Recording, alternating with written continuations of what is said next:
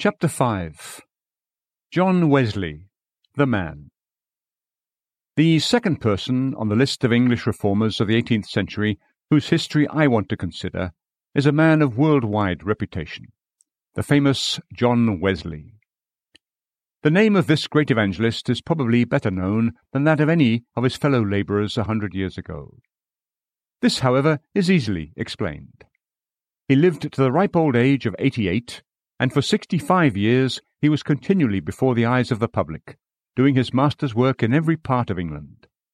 He founded a new religious denomination, remarkable to this very day for its numbers, activity, and success, and rightfully grateful for its extraordinary founder. The story of his life has been repeatedly written by his friends and followers, his works have been constantly reprinted, and his precepts and maxims have been reverentially treasured up and preserved like Joseph's bones. In fact, if ever a good Protestant has been practically canonized, it has been John Wesley. It would be strange indeed if his name was not well known. Of such a man as this I cannot pretend to give more than a brief account in the short space of a few pages. The main facts of his long and well spent life, and the main characteristics of his distinct character, are all that I can possibly compress into the limits of this memoir. Those who want more must look elsewhere. John Wesley was born on June 17, 1703, at Epworth in North Lincolnshire, of which parish his father was rector, or pastor. He was the ninth of a family of nineteen children, nine died in infancy. The oldest son, Samuel, was for some years director of Westminster School, was a close friend of the famous Bishop Atterbury, and died as headmaster of Tiverton School. The second son, John, was founder of the Methodist Communion. The third son, Charles, was John's companion and fellow labourer throughout almost his entire life. John Wesley's father, Samuel, was a man of considerable learning and great activity of mind. As a writer, he was always bringing out something either in prose or in verse, but nothing, unhappily, which was ever acceptable to the reading public, or is much cared for in the present day. As a politician, he was a zealous supporter of the revolution that brought the House of Orange into power in England, and it was because of this that Queen Mary offered him the rectory of Epworth. As a clergyman, Samuel Wesley seems to have been a diligent pastor and preacher, and was of the theological school of Archbishop Tillotson. As a manager of his worldly affairs, he appears to have been most unsuccessful. Though paid a fair salary, he was always in financial difficulties, was once in prison for debt, and in the end left his widow and children almost destitute. When I add to this that he was not on good terms with his parishioners, and, as poor as he was, insisted on going up to London every year to attend the very unprofitable meetings of convocation for months at a time, the listener will probably agree with me that, like too many, he was a man of more book learning and cleverness than good sense. John Wesley's mother, Susanna, was evidently a woman of extraordinary power of mind. She was the daughter of Dr. Annesley, a man well known to readers of Puritan theology as one of the chief promoters of the six volume Morning Exercises. He was ejected from the parish of St. Giles, Cripplegate, in 1662. Susanna seems to have inherited from her father the sense and strong decided judgment that distinguished her character. It was undoubtedly to the influence of his mother's early training and example that John Wesley was indebted for many of his distinctive habits of mind and qualifications. Her own account of the way in which she educated all her children, in one of her letters to her son John, is enough to show that she was no ordinary woman, and that her sons were not likely to turn out to be ordinary men. She wrote, None of them were taught to read until they were five years old except Keziah, in whose case I was overruled, and she was more years in learning than any of the rest had been months. The way of teaching was this. The day before a child began to learn, the house was set in order. Everyone's work was appointed to them, and instruction was given that no one should come into the room from nine to twelve, or from two to five, which were our school hours. One day was allowed for the child to learn his letters, and each of them did learn all their letters, great and small, in that time, except Molly and Nancy, who were a day and a half before they knew them perfectly, for which I then thought them very dull. However, the reason why I thought them so was because the rest learned so quickly. Your brother Samuel, who was the first child I ever taught, learned the alphabet in a few hours. He was five years old on February the tenth. The next day he began to learn, and as soon as he knew the letters, began at the first chapter of Genesis.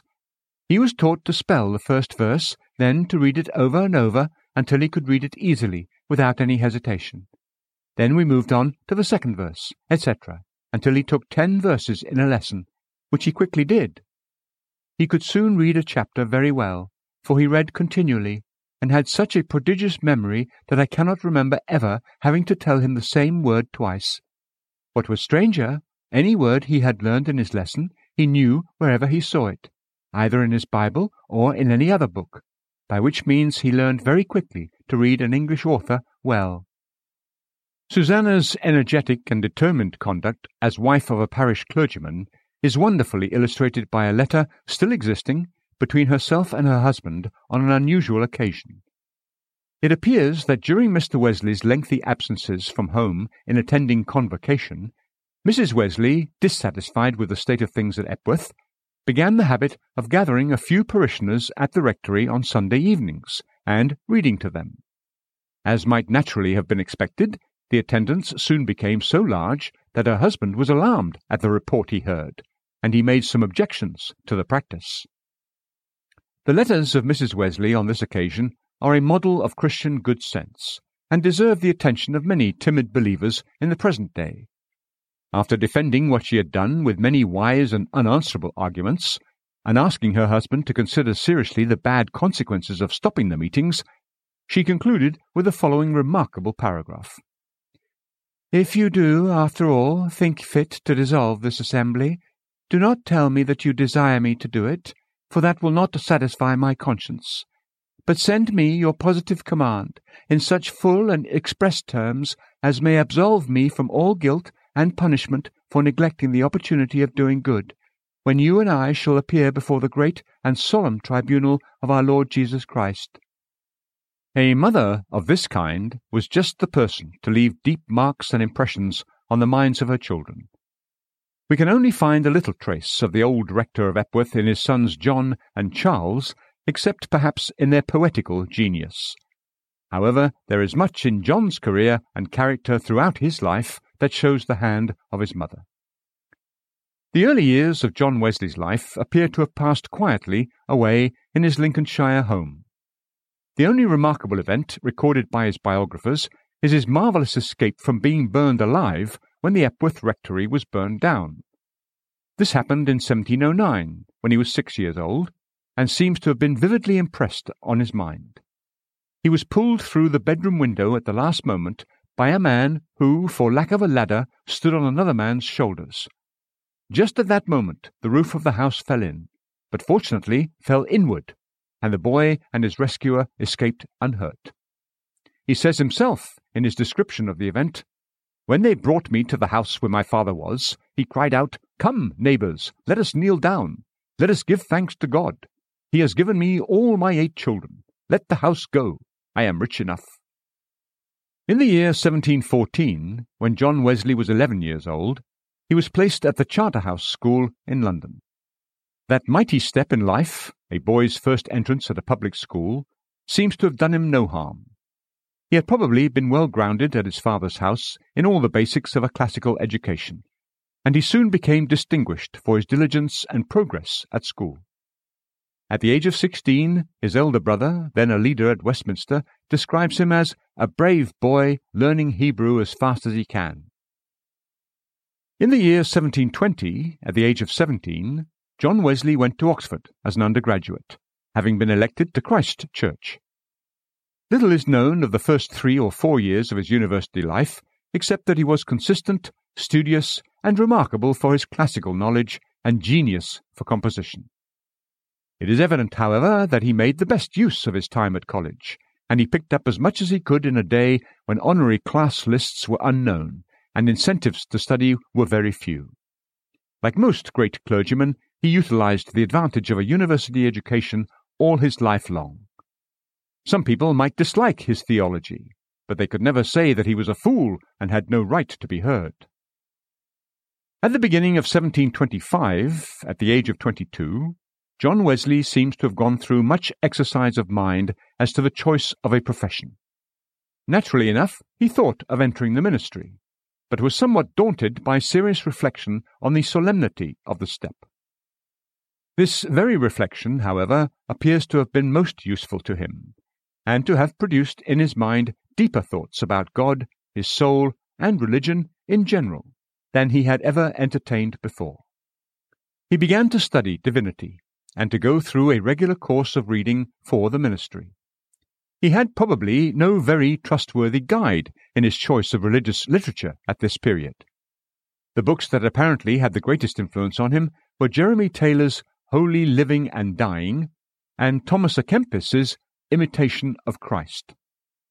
As devout and well meaning as these authors are, they certainly were not likely to give him very clear views of scriptural Christianity, or very cheerful and happy views of serving Christ.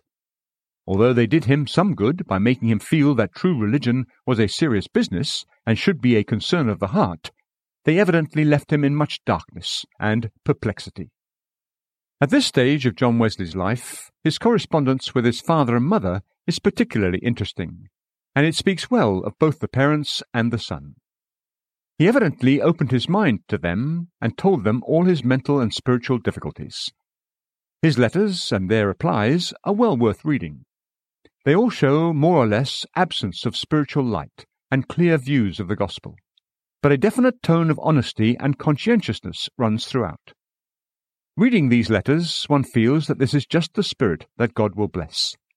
This is the single eye to which will be given more light. Let's hear what his father says about what is the best commentary on the Bible. I answer the Bible itself, for the several paraphrases and translations of it in the polyglot, compared with the original and with one another, are, in my opinion, to an honest, devout, industrious, and humble man, infinitely preferable to any commentary I ever saw. Let's hear what his mother says on the point of entering the ministry. The change in your state of mind has occasioned me much speculation.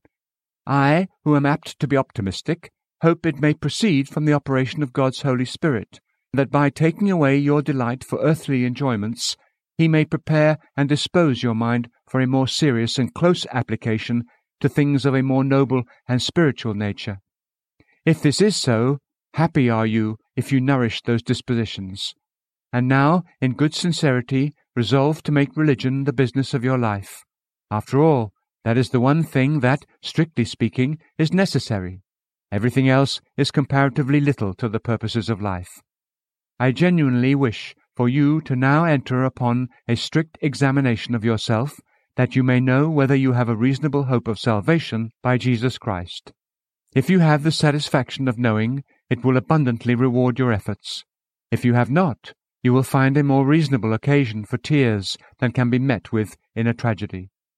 This matter deserves great consideration by all, but especially by those designed for the ministry, who should, above all things, make their own calling and election sure, lest, after they have preached to others, they themselves should be cast away. 1 Corinthians 9:27. Let's hear what John Wesley's mother says about Thomas à Kempis's opinion that all mirth or pleasure is useless, if not sinful. She observes, I believe Kempis to have been an honest, weak man, who had more zeal than knowledge by condemning all mirth or pleasure as sinful or useless, in opposition to so many direct and plain texts of Scripture. Would you judge of the lawfulness or unlawfulness of pleasures or of the innocence or enmity of actions. Here is a good rule. Whatever weakens your reason, impairs the tenderness of your conscience, obscures your sense of God, or takes away the desire for spiritual things, basically, whatever increases the strength and authority of your body over your mind, that thing is sin to you, however innocent it may be in itself. Let's hear what John Wesley himself says in a letter on the opinion of Jeremy Taylor. Whether God has forgiven us or not, we know not. Therefore let us be sorrowful for ever having sinned. Samuel Wesley responded, Surely the graces of the Holy Spirit are not of such little force that we cannot perceive whether we have them or not.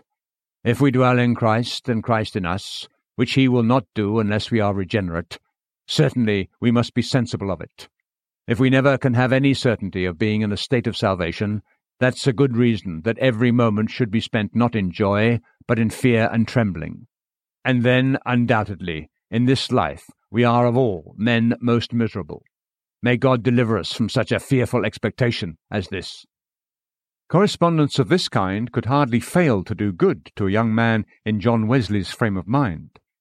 It undoubtedly led him to a closer study of the Scriptures, deeper self examination, and more fervent prayer. Whatever doubts he may have had were finally removed, and he was ordained a deacon on September 19, 1725, by Dr. Potter, then Bishop of Oxford, and later became Archbishop of Canterbury. In the year 1726, John Wesley was elected Fellow of Lincoln College after a contest of more than ordinary severity. His recently adopted serious manner and general religiousness were used against him by his adversaries, but his high character carried him triumphantly through all opposition, to the great delight of his father. As tested as he apparently was at the time in his earthly circumstances, Samuel Wesley wrote, Whatever will be my own fate before the summer is over, God knows. But wherever I am, my John is Fellow of Lincoln. The eight years following John Wesley's election to his Fellowship of Lincoln, from 1726 to 1734, form a remarkable period in his life, and certainly gave a tone and colour to all his future history.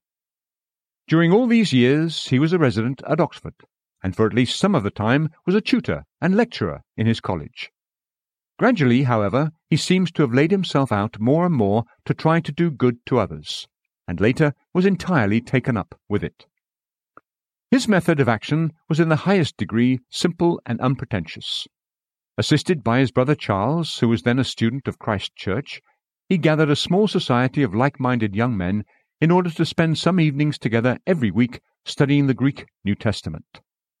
This was in November 1729. The members of this society were at first four in number John Wesley, Charles Wesley, Mr. Morgan of Christ Church, and Mr. Kirkman of Merton. Somewhat later, they were joined by Mr. Ingham of Queen's, Mr. Broughton of Exeter, Mr. Clayton of Brasenose, the famous George Whitefield of Pembroke, and the well known James Hervey of Lincoln. This little group of witnesses, as might reasonably have been expected, soon began to think of doing good to others, as well as getting good themselves. In the summer of 1730, they began to visit prisoners in the castle and poor people in the town, to send neglected children to school, to give material aid to the sick and needy, and to distribute Bibles and prayer books among those who didn't have them. Their first steps were taken very cautiously, and they frequently asked John Wesley's father for advice. Acting upon his advice, they laid all their activity and plans before the Bishop of Oxford and his chaplain, and did nothing without full ecclesiastical approval. Cautious and almost childish, however, as the proceedings of these young men might appear to us today, they were too far in advance of the times to escape notice, hatred, and opposition. A kind of persecution and outcry was raised against Wesley and his companions as enthusiasts, fanatics, and troublers of Israel. 1 Kings 18:17. They were nicknamed the Methodists or Holy Club, and were assailed with a storm of ridicule and abuse. Through this, however, they bravely persevered and held on their way, being greatly encouraged by the letters of the old pastor of Epworth. The real amount of spiritual good that John Wesley did during these eight years of residence at Oxford is a point that cannot easily be determined. With all his devotedness, asceticism, and self denial, it must be remembered that at this time he knew very little of the pure gospel of Christ. His views of religious truth, to say the least, were very dim, misty, defective, and weak. No one was more sensible of this than he afterward was himself, and no one could be more ready and willing to confess it. Such books as William Law's Serious Call to a Devout and Holy Life, Law's Christian Perfection, the anonymous Theologia Germanica, and mystical writers were about the highest level of divinity that he had yet attained. However, we do not need to doubt that he learned experience at this time, that he found useful later in life. At any rate, he became thoroughly trained in habits of diligence, hard work, using time wisely, and self denial, which he carried with him to the day of his death. God has his own way of strengthening and preparing instruments for his work, and no matter what we might think, we can be sure that his way is best. In the year 1734, John Wesley's father died, and the family home was broken up. Just at this time, the providence of God opened up a new sphere of duty to him, the acceptance of which had a most important effect on his whole spiritual history. This sphere was the colony of Georgia in North America. The trustees of that infant settlement were greatly in need of proper clergymen to send out both to preach the gospel to the Indians and to provide means of grace for the colonists. At this juncture, John Wesley and his friends were suggested to them as the most suitable people they could find, due to their high character for regular behavior, attention to religious duties, and willingness to endure hardships. The result of the matter was that an offer was made to John Wesley, and after conferring with his mother, his older brother, William Law, and other friends, he accepted the proposal of the trustees and set sail for Georgia with his brother Charles and their mutual friend, Mr. Ingham. Wesley landed in Georgia on February 6, 1736, after a long stormy voyage of four months, and he remained in the colony for two years. I won't take up your time with a detailed account of his time there, but it will suffice to say that for any good he seems to have done, his mission was almost useless. Partly from the inherent difficulties of an English clergyman's position in a colony, partly from the confused and disorderly condition of the infant settlement where he was stationed, partly from an unusual lack of tact and discretion in dealing with people and things, and partly, above all, from his own very imperfect views of the gospel, Wesley's expedition to Georgia appears to have been a great failure, and he was evidently glad to get away. The ways of God, however, are not man's ways. There was a need for Wesley's two year absence in America, just as there was for Philip's journey down the desert road to Gaza. Acts 8:26, and Paul's sojourn in prison at Caesarea. If Wesley did nothing in Georgia, he certainly gained a great deal. If he taught little to others, he undoubtedly learned much. On the voyage from England, he became acquainted with some Moravians on board, and was deeply struck by their deliverance from the fear of death in a storm. After landing in Georgia, he continued his fellowship with them and discovered to his astonishment that there was such a thing as personal assurance of forgiveness. These things, combined with the unique trials, difficulties, and disappointments of his colonial ministry, worked mightily on his mind, and showed him more of himself and the gospel than he had ever learned before. The result was that he landed at Deal, England, on February the 1st, 1738, a very much humbler but a much wiser man than he had ever been before. In plain words, he had become the subject of a real inward work of the Holy Spirit. Wesley's own accounts of his spiritual experience during these two years of his life are deeply interesting. I'll provide one or two of them. On February 7, 1736, he recorded, On landing in Georgia, I asked the advice of Mr. Spangenberg, one of the German pastors, with regard to my own conduct. He said in reply, My brother, I must first ask you one or two questions. Have you the witness within yourself? Does the Spirit of God bear witness with your spirit that you are a child of God? I was surprised and didn't know what to answer. He observed it and asked, Do you know Jesus Christ? I paused and said, I know he is the Saviour of the world. True, he replied, but do you know he has saved you? I answered, I hope he has died to save me. He only added, do you know this yourself? I said, I do, but I fear they were vain words.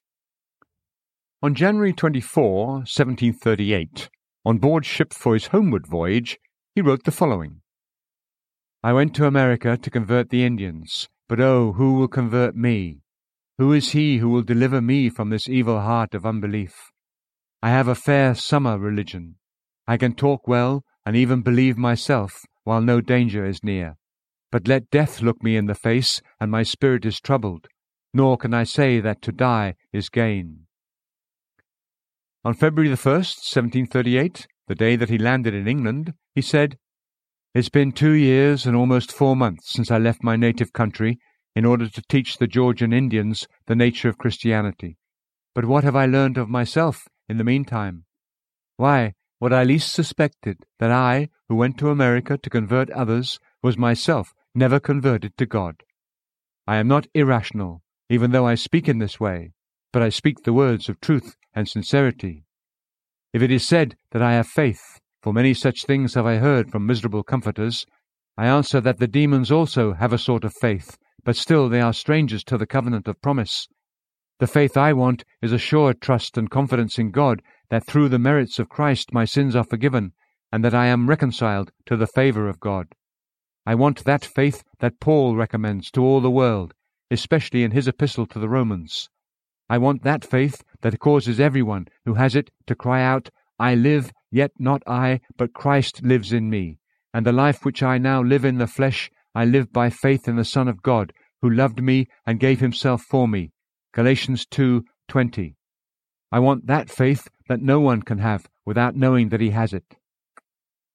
Reports like these are deeply instructive.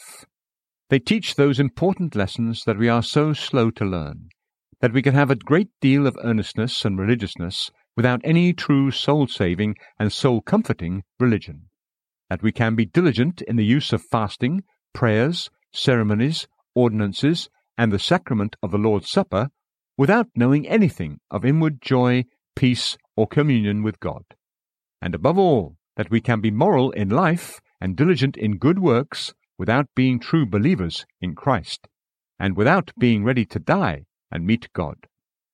It would be good for the churches if truths like these were proclaimed from every pulpit and pressed on every congregation. Thousands, for lack of such truths, are walking in a vain shadow and are totally ignorant that they are still dead in sins. If anyone wants to know how far a person can go in outward goodness and yet not be a true Christian, let him carefully study the experience of John Wesley. I am resolute to say that it is very much truth for the times. Someone hungering and thirsting after righteousness, as Wesley was now, was not left long without more light. The good work that the Holy Spirit had begun in him was carried on quickly after he landed in England, until the sun rose on his mind and the shadows passed away. Partly by discussions with Peter Böhler, a Moravian, and other Moravians in London, partly by study of the Scriptures, and partly by special prayer for living, saving, justifying faith as the gift of God, Wesley was brought to a clear view of the gospel and learned the meaning of joy and peace in simply believing. Let me add, as an act of justice to one of whom the world was not worthy, that at this time John Wesley was, by his own confession, much helped by Martin Luther's preface to his commentary on the Book of Romans. This year, 1738, was beyond doubt the turning point in Wesley's spiritual history, and gave a direction to the rest of his life. In the spring of this year, he began a religious society at the Moravian Chapel in Fetter Lane, London, which was the rough type and pattern of all Methodist societies formed afterward.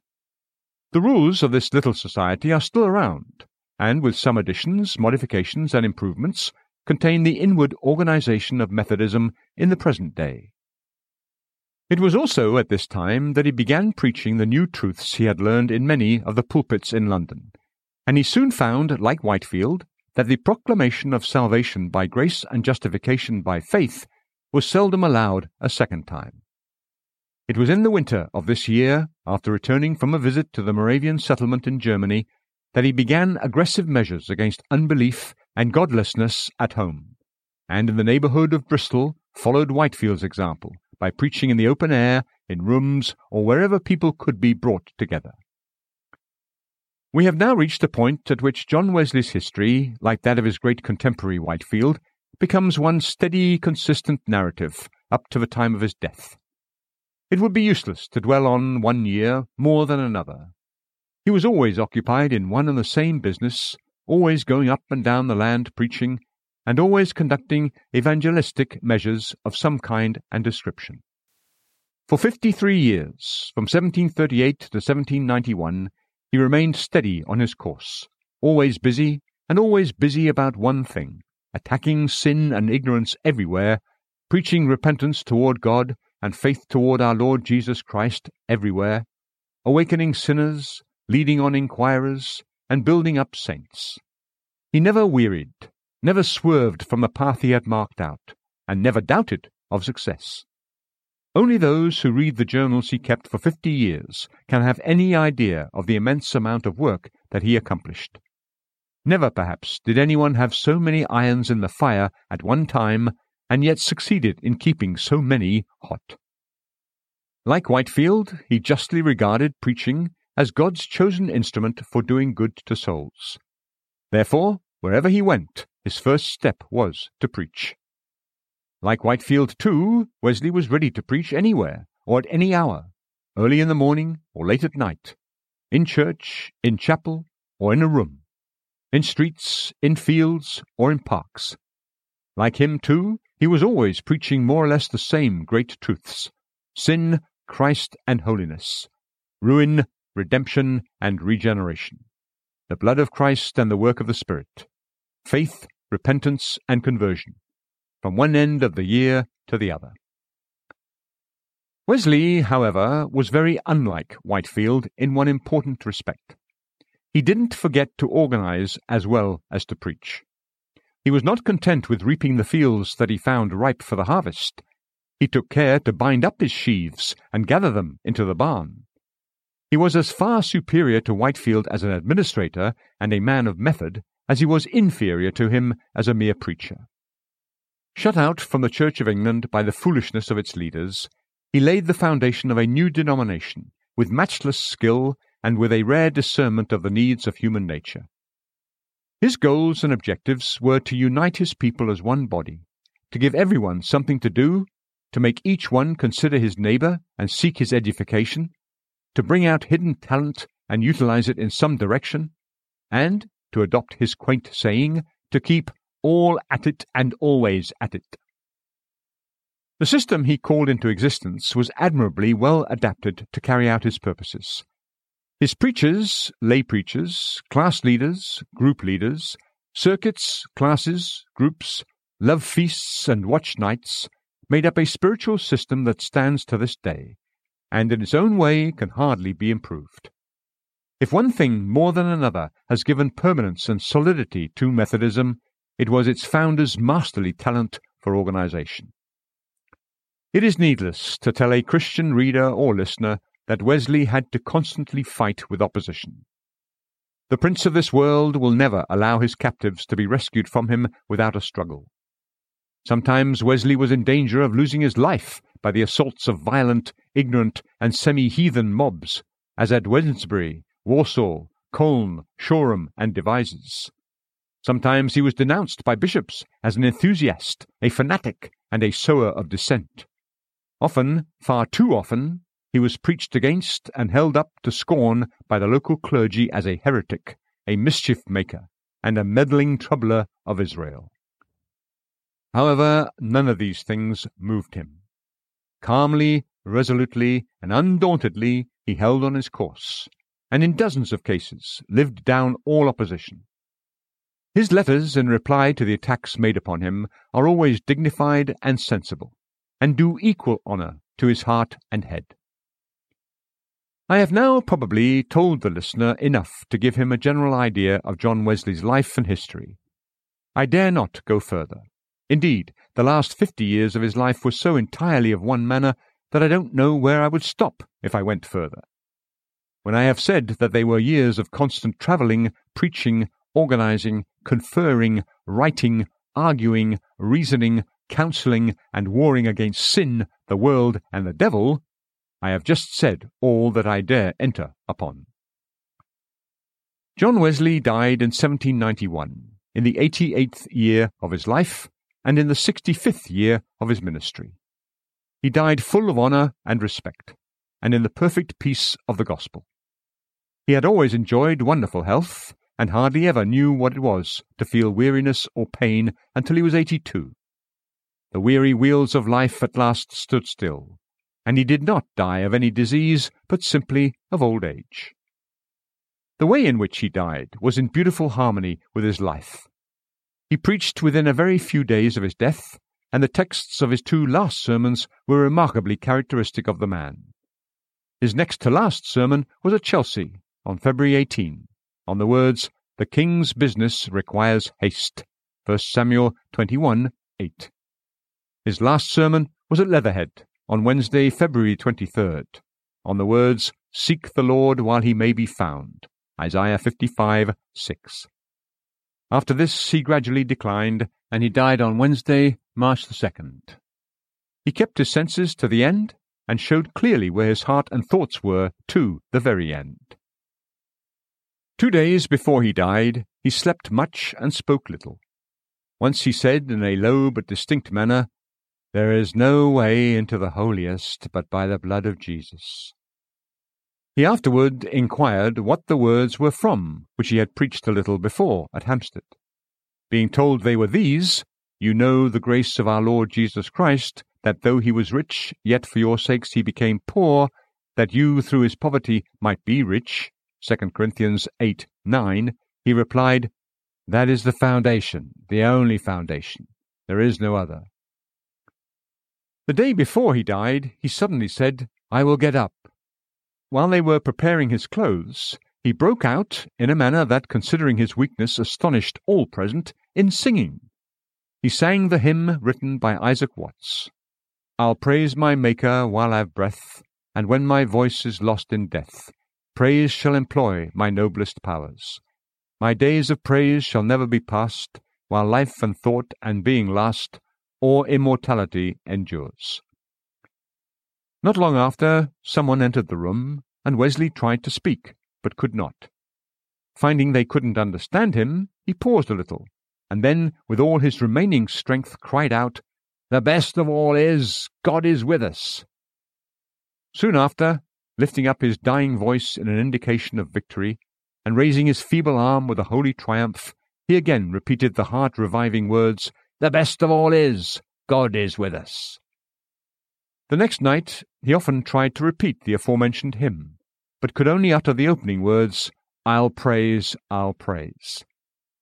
About ten o'clock the next morning he was heard to articulate the word farewell, and then, without a groan, fell asleep in Christ and rested from his labours. Truly, this was a glorious sunset. Scripture Let me die the death of the righteous, and let my last end be like his. Numbers 23 10. Wesley was once married. At the age of 48, he married a widow by the name of Mary Molly Vazeille, of a suitable age and of some independent property, which she took care to have settled upon herself. The union was a most unhappy one. Whatever good qualities Mrs. Wesley may have had were buried and swallowed up in the fiercest and most absurd passion of jealousy. One of his biographers remarked, Had he searched the whole kingdom, he could hardly have found a woman more unsuitable to him in all important respects. After making her husband as uncomfortable as possible for twenty years by opening his letters, putting his papers in the hands of his enemies in the vain hope of blasting his character, and even sometimes laying violent hands on him, Mrs. Wesley at length left her home, leaving word that she never intended to return. John Wesley simply stated the fact in his journal, saying that he didn't know the cause, briefly adding, I did not forsake her, I did not dismiss her, I will not recall her. Like Whitefield, John Wesley left no children, but he left behind him a large and influential communion that he not only saw spring up, but lived to see it attain a vigorous and healthy maturity. At the time of his death, the number of Methodist preachers in the British dominions was 313, and in the United States of America was 198. The number of Methodist members in the British dominions was 76,968, and in the United States was 57,621. Facts like these need no comment, for they speak for themselves. Few labourers for Christ have ever been so successful as John Wesley, and certainly to no one else was it ever given to see so much fruit with his own eyes. John Wesley's character. In taking a general view of this great spiritual hero of the eighteenth century, it may be useful to point out some important points of his character that demand particular attention. When God puts special honor on any of his servants, it's good to analyze their gifts and to observe carefully what they were. What then were the specific qualifications that stood out in John Wesley? We first notice his extraordinary single mindedness and tenacity of purpose. Once he embarked on his evangelistic voyage, he pressed forward and never flinched for a day. One thing I do seemed to be his motto and constraining motive. Philippians 3:13. To preach the gospel, to labor to do good, and to endeavor to save souls seemed to become his only purpose and the ruling passion of his life. In pursuit of them, he compassed sea and land, putting aside all considerations of ease and rest, and forgetting all earthly feelings. Few men but himself could have gone to Epworth, stood upon their father's tombstone, and preached to an open air congregation, The kingdom of God is not food and drink, but righteousness, and peace, and joy in the Holy Spirit. Romans 14:17. Few but himself could have seen fellow labourers, one after another, carried to their graves until he stood almost alone in his generation, and yet preached on as he did with unabated spirit, as if the ranks around him were still full. However, his marvellous single mindedness carried him through it all. The man of one thing is the man who, in the long run, does great things and shakes the world. The next thing I want you to notice about John Wesley is his extraordinary diligence, self denial, and careful use of time. It almost makes you run out of breath just to read the good man's journals and to see the amount of work that he crowded into one year. He was to all appearance always working, and never at rest. Leisure and I, he said, have taken leave of one another. I propose to be busy as long as I live, if my health is so long indulged to me. This resolution was made in the prime of his life, and never was a resolution more faithfully observed.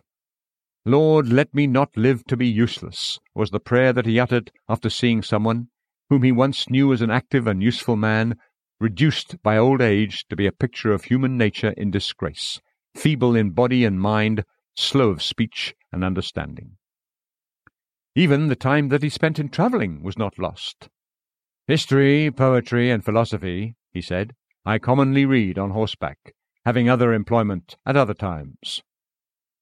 When you met him in the street of a crowded city, he attracted notice not only by his clothes and his long silvery hair, but by his pace and manner, both indicating that all his minutes were numbered and that not one was to be lost.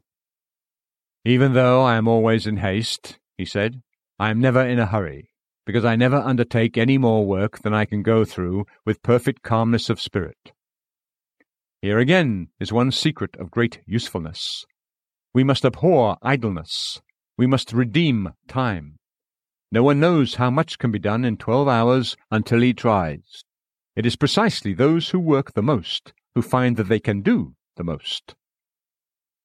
The last thing I want you to notice about John Wesley is his marvellous versatility of mind and capacity for a variety of things. No one probably can fully realize this who doesn't study his wonderful journals or doesn't read the large biographies that record all that he did. Things that are the most opposite and different, things that are the most petty and trifling, things that are the most thoroughly temporal, and things that are the most thoroughly spiritual, all are alike mastered by his omnivorous mind. He found time for them all, and gives some wisdom about them all. One day we find him condensing old divinity and publishing fifty volumes of theology called the Christian Library. Another day we find him writing a complete commentary on the whole Bible. Another day we find him composing hymns, which live to this day in the praises of many congregations, Another day we find him drawing up detailed directions for his preachers, forbidding them to shout and scream and preach too long, insisting that they regularly read so that their sermons do not become threadbare, forbidding them from drinking alcohol and directing them to get up early in the morning. Another day, we find him calmly reviewing the current literature of the day and criticizing all the new books with relaxed and perceptive remarks as if he had nothing else to do. Like Napoleon, nothing seemed too small or too great for his mind to attend to. Like Calvin, he wrote as if he had nothing to do but write, preached as if he had nothing to do but preach, and administered as if he had nothing to do but administer.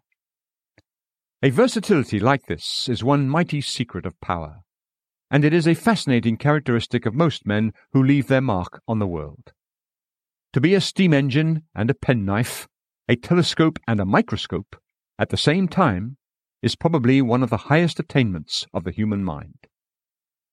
I would consider my account of John Wesley incomplete if I didn't notice the objection that is continually made against him that he was an Arminian in doctrine. I fully admit the seriousness of this objection. I do not pretend either to explain the charge away or to defend his objectionable opinions. Personally, I feel unable to account for any well instructed Christian holding such doctrines as perfection and the defectiveness of grace, or denying such doctrines as election and the imputed righteousness of Christ. But, after all, we must beware that we do not condemn people too strongly for not seeing all things from our point of view. We must be careful not to excommunicate and anathematize them because they do not pronounce our shibboleth. Judges 12:6. It is written in God's word, Why do you judge your brother? Or why do you set at nothing your brother? Romans 14:10. We must think and let think. We must learn to distinguish between things that are of the essence of the gospel and things that are of the perfection of the gospel. We might think that a man preaches an imperfect gospel who denies election, considers justification to be nothing more than forgiveness, and tells believers in one sermon that they can attain perfection in this life, and in another sermon that they can entirely fall away from grace. But if the same man strongly and boldly exposes and denounces sin, clearly and fully lifts up Christ, and distinctly and openly invites people to believe and repent, will we dare to say that the man does not preach the gospel at all? Will we dare to say that he will do no good? I, for one, cannot say so. If I am asked whether I prefer Whitefield's gospel or Wesley's, I answer at once that I prefer Whitefield's. I am a Calvinist, not an Arminian.